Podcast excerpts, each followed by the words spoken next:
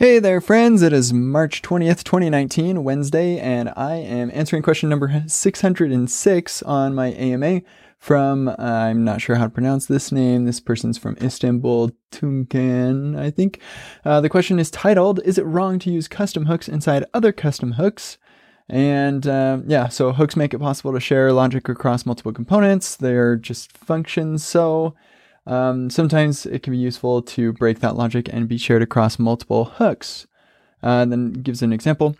So um, absolutely, it is a good thing to uh, use custom hooks inside of other custom hooks. That's the beauty of it. Um, so I, I mean, you don't want to don't think of hooks as anything special when you're looking at um, hooks code. It should all these React hook stuff are just functions. The only special thing about it is that your custom hooks should only be called within a React component um, or or another custom hook. So um, so long as you're doing uh, so long as you're doing that, uh, calling these custom hooks within a function component or another custom hook, you are all solid and set to go. Just consider everything else to be regular JavaScript stuff. There's nothing too special about it. Um, so you have like this big block of um, React hooks code in your component. You say, hey, that could be really interesting as a, a custom hook for updating the document title or um, managing the scroll position or whatever um, thing that you're doing in there.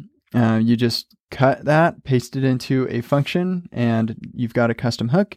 And then maybe there is like some piece in that that could be useful um, you know, in, in another hook or something. So you pull that out, put that in a new function and just call that function. And now you've got nesting of custom hooks.